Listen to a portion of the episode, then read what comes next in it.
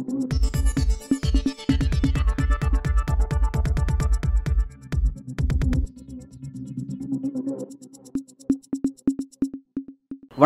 இது news focus Tamil. இன்றைய நேர்காணலில் நம்முடன் அரசியல் பேச இணைந்திருக்கிறார் மூத்த பத்திரிகையாளர் திரு பிரியன் அவர்கள். வணக்கம் சார் வணக்கம். பாஜக தலைவர் அண்ணாமலை அவர்களுடைய வீட்டுக்கு அருகில் இருந்த அந்த கொடிக்கம்பம் அகற்றப்பட்ட அந்த நிகழ்வு அப்படிங்கிறது தமிழ்நாடு தாண்டி நே- தேசிய நியூஸ் ஆகிடுச்சு அப்படிங்கிறதான் பார்க்க வேண்டியதாக இருக்குது ஏன் அப்படின்னா அதனுடைய தேசிய தலைவர் ஜே பி நட்டா அவர்கள் அது சம்பந்தமாக விசாரிப்பதற்காக முன்னாள் முதல்வர் கர்நாடகின் முன்னாள் முதல்வர் உட்பட நான்கு பேர் கொண்ட குழு அமைச்சிருக்கிறாரு. அந்த விஷயம் எந்த அளவுக்கு எதனால் எந்த அளவுக்கு ஒரு பெரிய பிரச்சனையாக மாறுது? இல்லை அதாவது வந்து ஒரு தலைவர்கள் வீட்டு வாசலில் கொடிக்கம்பம் இருக்கிறதெல்லாம் சகஜமான ஒரு விஷயம்தான். அது எல்லா தலைவர்கள் வீட்டு வாசல்லையும் வச்சுருப்பாங்க. அது மாதிரி அங்கேயும் வந்து அவங்க வச்சுருக்காங்க ஆக்சுவலாக அது வச்சது வந்து கிட்டத்தட்ட ஒரு எலக்ட்ரிக் ஒயரை டச் பண்ணுற மாதிரி இருக்குது அந்த போல் ரெண்டாவது வந்து லோக்கலில் வந்து பர்மிஷன் வாங்கல். லோக்கலில் வந்து பர்மிஷன் அப்போ திருப்பி பாஜக கேட்பாங்க எல்லா தலைவர் வீட்டு வாசலையும் பர்மிஷன் வாங்கியிருக்காங்களான்ட்டு. அதுவும் கேள்வி தான் பட் ஆனால் வந்து இவங்க பர்மிஷன் வாங்கலைன்றது அடிப்படையான விஷயம். பர்மிஷன் வாங்காதவங்க வீட்டில் போய் எடுத்தால் யாரும் ஆட்சேபணம் பண்ணப்படுறது நீங்கள் பர்மிஷன் வாங்கினீங்களா? நீங்கள் எல்லாத்துலேயும் பர்ஃபெக்டாக இருக்கேன்னு சொல்கிறீங்களே நீங்கள் நான் எல்லாம் சுத்த யோகியங்கள் அப்படின்னு சொல்கிறீங்கல்ல நீங்கள் பர்மிஷன் வாங்கினீங்களா? அப்படின்றது ஒரு கேள்வி. மற்றவன் வாங்கலை வாங்கினான்றதெல்லாம் சொல்லாதீங்க. நீங்கள் வாங்கினீங்களா இல்லையா? நீங்கள் வாங்கலை இல்லையா நீங்கள் அதனால் அவங்க வந்து லோக்கலில் இருக்கிற பீப்புள் வேறு அப்ஜெக்ட் பண்ணியிருக்காங்க அதனால் வந்து அவங்க எடுத்திருக்காங்க எடுக்க சொல்லியிருக்காங்க அவங்க எடுக்கலை அவங்க. மீறி வந்து கன்டினியூ பண்ணியிருக்காங்க போலீஸ் எடுக்க போகும்போது அந்த வந்த ஜேசிபியெல்லாம் அடித்து கல்லெல்லாம் விட்டு அடிச்சிருக்காங்க. அதனால் வந்து போலீஸ் வந்து ஆறு பேர் அரெஸ்ட் பண்ணிட்டு மற்றவங்க மேலே நூறு பேர் மேலே வழக்கு போட்டு அவங்களெல்லாம் வெட்டிட்டாங்க. ஆறு பேரை மட்டும் தேடி யார் யார் அந்த ஜேசிபியை டேமேஜ் பண்ணாங்களோ அவங்கள மட்டும் ஏன்னா போலீஸ் வீடியோ இருக்கும் இல்லையா? அதை வச்சு அவங்க அரெஸ்ட் பண்ணியிருக்காங்க. அதில் அமர் பிரசாத் ரெட்டி ஒருத்தர் முக்கியமான ஆள் அவர் அரெஸ்ட் ஆனதில். அவர் வந்து விளையாட்டுத்துறை செயலாளராக இருக்கிற போல் இருக்கு அண்ணாமலைக்கு ரொம்ப ரைட்டு லெஃப்ட்டு சென்டராக இருக்காருன்னு நினைக்கிறேன் அவர். அண்ணாமலைக்கு ரொம்ப வேண்டியவர் இருக்கார் போல் இருக்கு அதனால் அவரோட அரெஸ்ட் வந்து அண்ணாமலை ரொம்ப அஃபெக்ட் பண்ணியிருக்கு. அமர் பிரசாத் ரெட்டியோட அரெஸ்ட்ன்றது வந்து அண்ணாமலையோட மனசாட்சியை உலுக்கிடுது அப்படியே. அது எப்படி சொல்றாங்கன்னா அமர் பிரசாத் ரெட்டி வந்து அண்ணாமலை இப்போ தற்போது நடத்திட்டு இருக்கக்கூடிய அந்த எண்மண் எண் மக்கள் அந்த யாத்திரையினுடைய பேக்ரவுண்ட் ஒர்க்கே அதோட பொறுப்பாளர் அவர் தான் இருக்காரு. அவர்தான் அதற்காகவே அவர் வந்து டார்கெட் பண்ணி அவர் தான் வந்து இதுக்கான பணம் ஏற்பாடு பண்ணுறாரு இதுக்கான ஆட்களை ஏற்பாடு பண்ணுறாரு அவர் தான் ஒவ்வொரு ஊர்லேயுமே இதெல்லாம் பண்ணுறாரு அதனால் அவர் வந்து நாலு நாள் இல்லாத போனது வந்து அண்ணாமலைக்கு இடது கை வலது கை எல்லாமே உடஞ்சா மாதிரியான ஒரு விஷயமா இருக்குது ஆனால் அவர் ஏன் ஜேசிபி அடிக்கிறாரு? நீங்கள் சாத்தியமாக போராடலாமே. எதுக்காக ஜேசிபியை கல்விட்டு அடிக்கிறீங்க? அரசு பணிக்காக வந்திருக்கிற ஜேசிபியை கல் வீசி அடிக்க வேண்டிய நியாயம் என்ன? நீங்கள் நீங்கள் வந்து நான் எல்லாமே விதிப்படி நடக்கிறேன்னு சொல்கிறேன் நீங்கள் எதுக்கு பர்மிஷன் இல்லாமல் குடிக்க வைக்கிறீங்க முதல்ல? ஸோ அதனால் அதெல்லாம் தப்பு. ஸோ அதனால் வந்து போலீஸ் வந்து அரெஸ்ட் பண்ணுறதுக்கான ஜேசிபியை உடைச்சு அரெஸ்ட் பண்ணிருக்காங்க. அப்போ வந்து பாஜக வந்து உங்களுக்கு வந்து தாங்கள் வந்து ஏதோ சட்டப்படி எல்லாம் செய்கிற மாதிரியான ஒரு தோற்றத்தை கொடுக்குறாங்க ஆக்சுவலாக அப்போ இது மட்டும் கொடி கம்பு நீங்கள் வைக்கிறதுல மட்டும் ஏன் சட்டப்படி நடந்துக்கல நீங்கள் ஒழுங்காக பர்மிஷன் வாங்கி வச்சுருந்தீங்கன்னா உங்களை யாரும் கேட்க போகிறது ஸோ அதனால் வந்து அந்த corporation Chennai Tambaram corporation action எடுத்த போது அவங்க ஜேசிபியை வந்து அடித்தது வந்து தப்பு. அதுக்காக தான் வந்து போலீஸ் ஆறு பேர் அரெஸ்ட் பண்ணிருக்காங்க. இந்த அரெஸ்ட் பண்ணது வந்து அவங்களுக்கு வந்து பெரிய அதிர்ச்சியாக இருக்குது அதனால் வந்து இப்போது இங்கே அரசு அமர்பிரசாத் ஏதோ இந்த கும்பகோணத்தில் மழை பெஞ்சால் குற்ற- குற்றால கும்பகோணத்தில் இடித்தா கும்பகோணத்தில் மழை பெய்கிற மாதிரி இங்கே அமர்பிரசாத் ரெட்டியை அரெஸ்ட் பண்ணது டெல்லியில் பாஜக ஹெட் குவார்ட்டர்ஸில் எதிரொலிக்குது. ஏன்னா அண்ணாமலையோட இது அதுக்கு அண்ணாமலை அவ்வளோ தூரம் அலறி போயிட்டார் அலறிட்டார் அண்ணாமலை. அமர் பிரசாத் ரெட்டியோட கைதுன்றது அண்ணாமலையை அலற வச்சுடுது. அதில் வச்சுட்டு அலற அலற வச்சுடுது. உடனே அங்கே ஃபோன் பண்ணி ஒரு கமிட்டியை அரேஞ்ச் பண்ணுறாங்க ஒரு பாஜகவுக்கு ஒரு நேஷனல் பார்ட்டி ஒரு ரீஜனல் லெவலில் உத்தரப்பிரதேசலையும் குஜராத்லையும் எத்தனை பேர் அரெஸ்ட் பண்ணுறாங்க தெரியுமா? எதிர்க்கட்சி ஆட்களை. இந்த மாதிரி அது என்ன சொல்கிறாரு அண்ணாமலை? சோஷியல் மீடியாவில் ட்விட் போட்டவங்களாம் அரெஸ்ட் பண்ணுறாங்க குறியா குறி வச்சு அரெஸ்ட் பண்ணுறாங்க அதெல்லாம் சொல்கிறார் இந்த காரணம்லாம் சொல்கிறார் நான் சொல்கிறேன் நீங்கள் நீ யூபியில் போய் பாருங்கள் குஜராத்தில் போய் பாருங்கள் எத்தனை பேர் மோடியை எழுத்து ட்விட்டு போட்டவனெல்லாம் சோஷியல் மீடியா போட்டவங்க அரெஸ்ட் பண்ணி உள்ளே வச்சுருக்கான் பாருங்கள் எத்தனையோ பேர் அரெஸ்ட் பண்ணி உள்ள வச்சு ஏன் இப்போ நியூஸ் கிளிக்கோட எடிட்டரே அரெஸ்ட் பண்ணி உள்ள வச்சிருக்கீங்களே? எந்த காரணத்தில் வச்சுருக்கீங்க? எவ்வளோ பேர் எத்தனை ஜேர்னலிஸ்ட் உள்ள வச்சுருக்கீங்க? எத்தனை ஜேர்னலிஸ்ட் ரைடு பண்ணிருக்கீங்க எத்தனை ஜேர்னலிஸ்ட் வீட்டில் நீங்கள் கம்ப்யூட்டர் பறிமுதல் பண்ணி வீட்டில் உங்கள் ஆஃபீஸில் யூஃபா இடி சிபிஐலாம் வச்சுருக்காங்க? இங்கே வந்து கருணாநிதி ஸ்டாலினை கிண்டல் பண்ணியோ இல்லை ஸ்டாலினை வந்து விமர்சனம் பண்ணியோ நீங்கள் நியாயமான வகையில் ஒரு ட்விட்டு போட்டால் கூட ஒரு க கன்ஸ்ட்ரக்டிவான விமர்சனங்களை ஏற்றுப்பாங்க நீங்கள் அவதூறு பரப்புற மாதிரியான போட்டிங்கன்னா கைது பண்ண தான் செய்வாங்க. அது கைது பண்ணிங்கன்னா கோர்ட்டில் முறைப்படி நீங்கள் ஜாமீன் வாங்கி அதுக்கப்புறம் நீங்கள் கேஸை ஃபைட் பண்ணுங்கள் இப்போது எஸ்வி சேகர் வந்து பெண் பத்திரிகையாளரை பற்றி சொன்னார். நான் மன்னிப்பெல்லாம் கேட்டார். ஆனால் கோர்ட் வந்து ஒத்துக்கவே மாட்டேன்றாங்க. அந்த கேஸை வித்ரா பண்ணுறதுக்கு ஒத்துக்கவே மாட்டேன்றாங்க. மன்னிப்பு கேட்டு கூட இன்னும் கேஸ் நடக்குது தொடர்ந்து. அது மாதிரி இருக்கிறப்போ கேஸ் வந்து சில போது ஸ்ட்ராங்காக இருக்கு. சவுக்கு சங்கர் கேஸ்லேயே அவதூரில் அவர் ஜெயிலில் இருக்க வேண்டிய அவசியம் வந்ததில்ல. அப்புறம் சுப்ரீம் கோர்ட்டில் போய் தானே அவருக்கு இதாச்சு அவருக்கு. அதனால் நீங்கள் அவதூறுன்னு பண்ணிட்டீங்கன்னா உங்களை அரெஸ்ட் பண்ணுவாங்க. நீங்கள் சட்டப்படி விஷயத்தை சந்திச்சு தான் ஆகணும். நீங்கள் வேறு வழி கிடையாது. அதனால் தமிழ்நாட்டில் வந்து ஏதோ திமுக அரசாங்கம் பழி வாங்குதுன்ற மாதிரி நீங்கள் இன்ஃபேக்ட் பார்த்தீங்கன்னா ஸ்டாலின் வந்து ரொம்ப மெக்னானிமஸாக இருக்கார். அன்றைக்கி என்ன சொல்கிறாரு ஹெச் ராஜா உதயநிதி பற்றி பேசும்போது திருட்டு பய அப்படின்றார். திருட்டு பயன்னு சொல்கிறாரு சார். அதெல்லாம் எந்த பார்லிமெண்ட்ரி இதில் இருக்குன்னு தெரியல. திருட்டு பையன் ஒரு அமைச்சரை நீங்கள் திருட்டு பையன் சொல்லாமா நீங்கள் போலீஸ்காரர்கிட்ட சொல்கிறார் அந்த திருட்டு பையன் சொன்னான்னு வந்துட்டீங்களே அரெஸ்ட் பண்ணுறதுக்கு அப்படின்றார். அப்போ ஸ்டாலின் வந்து மெக்னானிமஸாக இருக்கார். ஹெச் ராஜாவெல்லாம் பிடிச்சி உள்ளே போடணும் ஆக்சுவலாக அது மெக்னானிமஸாக இருக்கார்.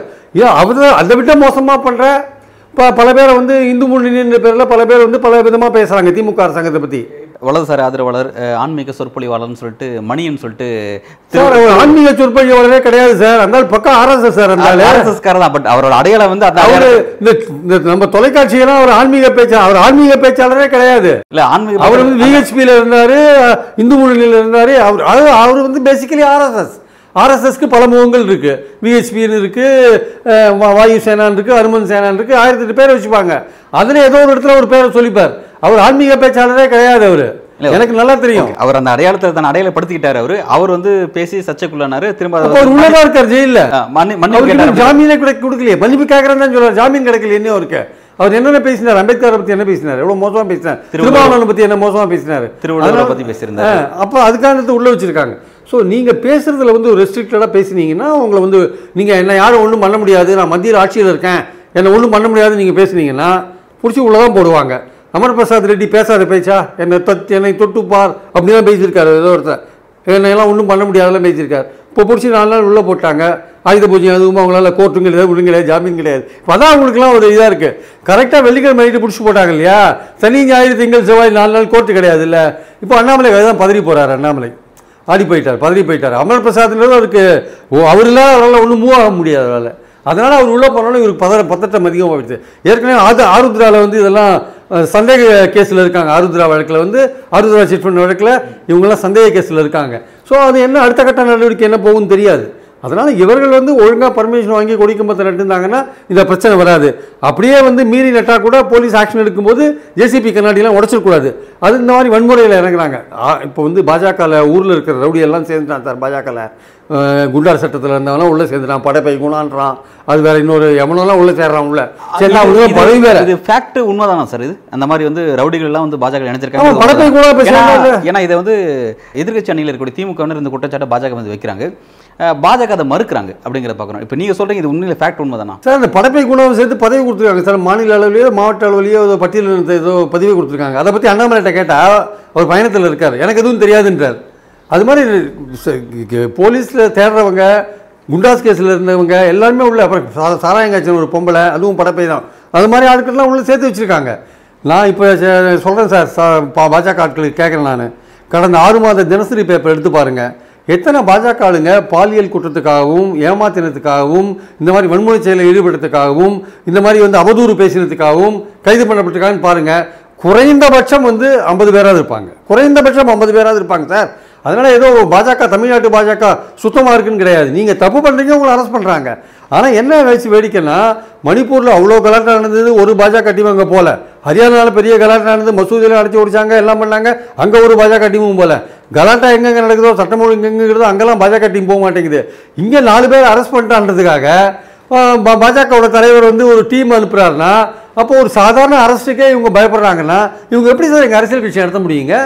இதை விட இப்போ இப்போ இப்போ இப்போ நாளைக்கே வந்து மோடி கவர்மெண்ட் அங்கே இல்லை வச்சுக்கோங்க டெல்லியில். வேற பல குற்றங்களில் இவங்க அரசு ஆகிறதுக்கான இருக்குது அப்போ என்ன பண்ணுவாங்க இவங்க?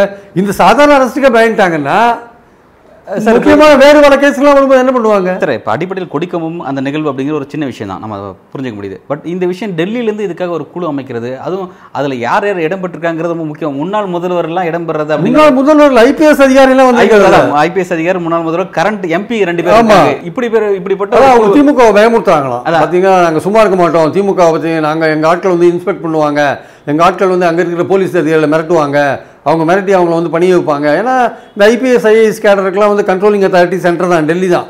அதனால் அவங்கள வந்து இன்டெரக்டாக மிரட்டுறதுக்கான வாய்ப்புகள் இருக்குது அதனால் வந்து நாங்கள் அனுப்புறதுல திமுகவை பயமுறுத்துறாங்களா அவங்க? அப்போ அவங்க நினைக்கிறது நடக்குமா? திமுக உண்மையில இந்த விஷயத்தை பார்த்து பயந்துருவாங்களா? திமுக இதுக்காக சார் பயப்படணும்? ஏன் பயப்படணும்? நீங்கள் குற்றம் பண்ணிருக்கீங்க ஜேசிபியை கல்லெடுத்து அடித்து உடச்சிருக்கீங்க. அது அரெஸ்ட் பண்ணவங்க ஆளுங்க எல்லாமே ஏதோ ஒரு வழக்கில் உள்ள ஏமாத்தின வழக்குக்காக உள்ளே இருக்காங்க பாலியல் குற்றத்துக்காக உள்ளே இருக்காங்க. பல விஷயங்கள் நடந்துட்டு இருக்கு. அதனால் வந்து எதுக்காக பயப்படணும்? தப்பு நான் என்ன சொல்கிறேன்னா இன்னும் பல பேர் மோசமாக பேசுனதெல்லாம் ஸ்டாலின் வெளில விட்டு வச்சிருக்காருன்னு நான். அவங்கள அரெஸ்ட் பண்ண மாட்டேங்கிறாரு ஸ்டாலின். ஸ்டாலின் பயப்ப ஏன் பயப்ப இவங்களை அரெஸ்ட் பண்ணாத இருக்காருன்னா நான் கேள்வி கேட்குறேன் ஆக்சுவலாக ஓ நீங்க இப்படி கேட்குறீங்க? ராஜா வந்து திருட்டு பயிலன்னு சொன்னார் சார் உதயநிதியை. ஒரு மந்திரியை வந்து நீங்கள் திருட்டு பயிலே சொல்ல முடியுமா? சப்போஸ் பாஜக இருக்கிற ஒரு மந்திரி யாரையோ நம்ம அது மாதிரி சொன்னால் அவங்க சும்மா இருப்பாங்களா?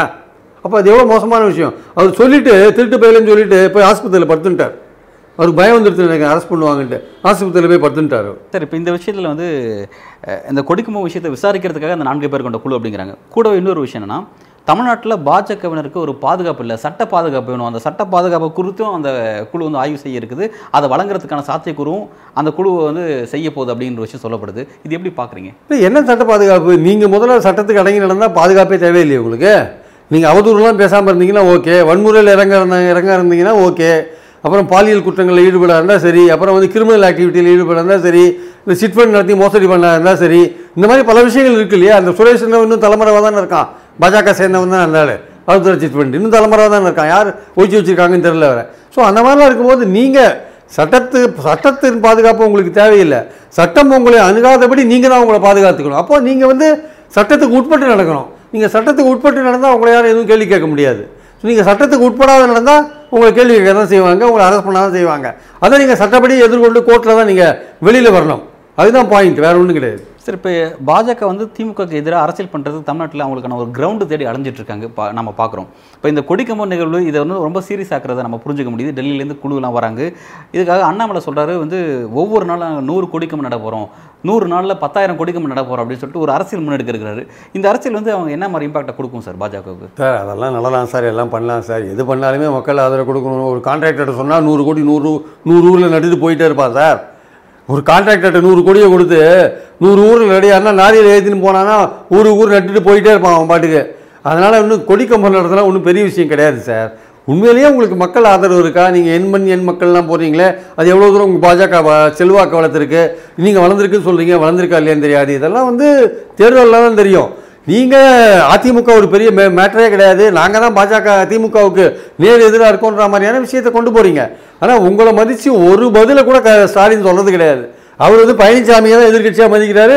அவருக்கு தான் பதில் சொல்கிறாரே தவிர அண்ணாமலையை பற்றி அவர் கண்டுக்கிறதும் கிடையாது ஒன்றும் கிடையாது. நீங்கள் தான் கத்திட்டு இருக்கீங்களே தவிர அவர் உங்களை பற்றி எதுவுமே கண்டுக்கிறதே கிடையாது. உங்களுக்கு பதில் சொல்கிறதுக்கு திமுக இருக்கிற இரண்டாம் மூன்றாம் நிலை தலைவர்கள் தான் வச்சுருக்காங்க. ஈவன் ராஜா கூட உங்களுக்கு பதில் சொல்ல மாட்டேன் அவருக்கெல்லாம் என்னங்க பதில் சொல்கிறதுன்னு போயிட்டே இருக்கார் அவர் பாட்டுக்கு. அதனால் உங்களுடைய வார்த்தைகளுக்கு அவ்வளோதான் மதிப்பு இருக்குங்க ஆக்சுவலாக அப்போது நீங்கள் ஏதாவது ஒரு விஷயத்தை பண்ணீங்கன்னா அது வந்து ஒரு மதிக்கத்தக்க ஒரு விஷயமா இருக்கணும். சரி பாஜகவோட மாநில தலைவர் சொல்கிறாரு இதுக்கு நம்ம உரிய மதிப்பு கொடுத்து பதில் சொல்லணும்னு இருக்கணும். ஆனால் நீங்கள் ஸ்கேண்டலஸாக நீங்கள் வதந்தி அவதூறுகள் போட்டு எல்லாம் சொன்னீங்கன்னா உங்களுக்கு மரியாதை கிடைக்காது ஆக்சுவலாக இப்போ நீங்கள் குறிப்பிட்டீங்க சார் திமுக வந்து பாஜகவையும் அண்ணாமலையும் ஒரு சரிசமமாக மதிக்கிறது இல்லை அவங்கள வந்து ஒரு பொருட்டாகவே கருதலைன்னு நீங்கள் குறிப்பிடுறீங்க. இந்த இடத்துல வந்து திமுக வந்து பாஜக வந்து குறைச்சி மதிப்பிட்டாங்களா அப்படின்ற மாதிரியான சில ஒரு விமர்சனம் வைக்கப்படுது. ஏன்னா நெகட்டிவ் பப்ளிசிட்டி மூலமாக கூட அண்ணாமலை வந்து கட்சியை வந்து பல இடங்களில் சேர்த்துட்டு இருக்காரு. பல பேருக்கு வந்து பாஜக தெரிஞ்சிருக்கு. கடந்த கால தலைவரோட இவர் நிறைய இடத்துல கொண்டு போய் சேர்த்துருக்காரு. இந்த ஃபேக்டை வந்து டெல்லியை அங்கீகரிக்கிறாங்க அப்படின்ற ஒரு விஷயம் சொல்லப்படுது. இல்லை பாஜக வந்து சரியாவோ தவறாவோ கொண்டு சேர்த்துருக்காரு. சரியாவோ தவறாவோ நெகட்டிவாவோ பாசிட்டிவாவோ சேர்த்துருக்காரு. நான் அதை இன்னும் மறுக்கவே இல்லை ஆக்சுவலாக ஆனால் அது வந்து என்னென்னா மோர் நெகட்டிவாக இருக்குது பாசிட்டிவாக இருக்கிறதோட மோர் நெகட்டிவாக இருக்குது அது அதான் வந்து அந்த ஓட்டா கன்வெர்ட் ஆகாதா? அது ஓட்டா கன்வெர்ட் ஆகாது. நெகட்டிவான பாப்புலர் பாப்புலாரிட்டி இன்றைக்குமே ஓட்டா கன்வெர்ட் ஆகாது. நீங்கள் டெய்லி ஒரு ரவுடி அதில் சேர்த்துருந்தீங்கன்னா கட்சியில் சேர்த்துருந்தீங்கன்னா என்ன ஆகுது? டெய்லி உங்கள் ஆட்கள் அரசு ஆகுது பேப்பரில் வந்தால் என்ன ஆகுது? டெய்லி நீங்கள் வந்து ஒரு இஷ்டத்துக்கு வந்து பத்திரிகையாளர்களை கனா அப்படின்னான்னு பேசுகிறீங்க அவங்க கேட்ட உரிய பதிலை சொல்ல மாட்டேறீங்க. தப்பு தப்பாக புள்ளி விவரங்கள் சொல்கிறீங்க இந்த நம்ம நாட்டில் வந்து எம்டிக்கான பல்கலை இது மருத்துவ முதுநிலை படிப்பு எவ்வளவு இடங்கள் இருக்குன்ற எண்ணிக்கை உங்களுக்கு தெரியல. நீங்கள் சவால் விடுறீங்க பத்திரிகையாளர்கிட்ட. அது எவ்வளோ இடங்கள் இருக்குன்ற அடுத்த நாள் சொன்ன பிறகு அதுக்கு கண்டுக்காத நழுவி போகிறீங்க எந்த ஒரு நான் கேட்டால் இருபதாயிரம் புக்கு படிச்சிருக்கேன்றீங்க. நீங்கள் என்ன படிச்சீங்க எது படிச்சீங்க தெரியாது. நம்மளுடைய பாயிண்ட் என்னன்னா எதையுமே நீங்கள் வந்து ஒழுங்காக சொல்ல வேண்டிய அவசியம் இருக்குது பத்திரிகையாளர்கள்ட்ட வந்து நீங்கள் பத்திரிகையாளர்களுக்கு நீங்கள் லெசன் எடுக்க வேண்டிய அவசியம் இல்லை.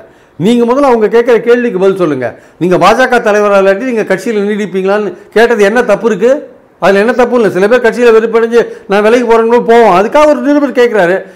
தலைவர் பதவியில் உங்களை தூக்கினா நீங்கள் என்ன பண்ணுவீங்க? கட்சியில் இருப்பீங்களா? சொல்லுங்கள் நான் பதவி இருக்கோ இல்லையோ நான் மோடியோட தொண்டன் கடைசி வரையும் உயிர் இருக்க வரையும் நான் பாஜக உழைப்பேன்னு சொல்லிட்டு போங்களேன். அதை விட்டுட்டு இன்னும் அந்த நிருபரை கூப்பிட்டு நீங்கள் வாங்க தமிழ்நாடு உங்களை பார்க்கணுன்னா இதெல்லாம் நீங்கள் என்ன நீங்கள் எந்த விதத்தில் இதெல்லாம் சொல்கிறதுக்கு உங்களுக்கு தகுதி இருக்குல்ல கேட்குறேன். அந்த அம்மா என்ன தகுதி இல்லாத கேள்வி கேட்டாங்களா? நியாயமான கேள்வி தானே கேட்டாங்க. யாருமே நீக்க கட்சியிலேருந்து நீக்கப்படுறது இல்லையா? இல்லை கட்சியிலேருந்து பதவியிலேருந்து நீக்கப்படுறது இல்லையா? நீக்கிறாங்கல்ல? நீக்கினாங்கன்னா அவங்க வெவ்வேறு முடிவுகள் எடுக்கிறாங்கல்ல ஒவ்வொருத்தரும். ஒருத்தருக்கு சீட் கொடுக்கலன்னா கூட எம்எல்ஏ சீட் கொடுக்கலன்னா கூட அவங்க அதை பதவி விட்டு கட்சியை விட்டு ஓடனால வெளியில். அது மாதிரி கே இருக்கிற நிலைமை இருக்கும்போது உங்களை பார்த்து அந்த கேள்வி கேட்டதில் என்ன தப்பு இருக்குது நீங்கள் அப்படி அஃபண்ட் ஆறீங்க? என்ன காரணம்? நான் மோடியோட தொண்டங்க. கடைசி வரையும் கட்சியில் இருப்பேங்க. அது உரிய பதிலாக இருக்கும். இல்லைங்க இந்த கேள்வி இப்போ கேட்காதீங்க. அந்த சமய சம்பவம் நடக்கும்போது கேளுங்க. அப்படின்னு சொன்னால் அது இன்னொரு பதிலாக இருக்கும். அதெல்லாம் விட்டுட்டு நீங்கள் என்ன இந்த மாதிரி கேள்வி கேட்குறீங்க? வாங்க இந்த மாதிரி கேள்வி கேட்குறவங்களை வந்து த- தமிழ்நாடே பார்க்கணுன்னா அப்போ நீங்கள் என்ன ஒரு தலைவர் நீங்கள் என்ன மெச்சூரிட்டி உங்ககிட்ட இருக்குது ஆக்சுவலாக இதோட மோசமான கேள்விகள் சந்தித்த பல தலைவர்களை நான் பார்த்துருக்கேன். அது எப்படி டிப்ளமேட்டிக்காக சந்திப்பாங்கன்னு தெரியும். நீங்கள் ஏதோ எல்லோரும் இவங்க என்ன நினைக்கிறாரு அண்ணாமலை நம்ம எல்லாரையும் விட கொஞ்சம் மாறுதலாக இருக்கும்னு காமிக்கணுன்றதுக்காகவே பண்ணுறதெல்லாம் வந்து ஒரு அர்த்தம் இல்லாமையும் ஒரு விமர்சனத்துக்கு விமர்சிக்கத்தக்கபடியுமோ பண்ணிட்டு இருக்காரு எல்லாத்தையுமே வந்து. அதாவது வித்தியாசமாக பண்ணுறேன்ற பேரில் ரொம்ப மோசமான வித்தியாசமாக பண்ணுறான்னு காமிக்கிறாராம். அதனாலேயே என்ன ஆகுது? அவர் பண்ணுற பல செயல்கள் வந்து கடுமையான விமர்சனத்துக்கு உள்ளாரத பார்க்குறோம். நீங்கள் சொல்கிற மாதிரி அது நெகட்டிவ் பப்ளிசிட்டி வந்து ஓட்டுக்கு வேலை வேலைக்காகாது ஓட்டு விழாது. பல்வேறு கேள்விகள் ரொம்ப ஆழமாகவும் விரிவாகவும் உங்களோட கருத்தில் வழங்கியிருக்கீங்க. மிக்க நன்றி. இந்த நேர்காணல் இணைந்தமைக்கு. தேங்க்யூ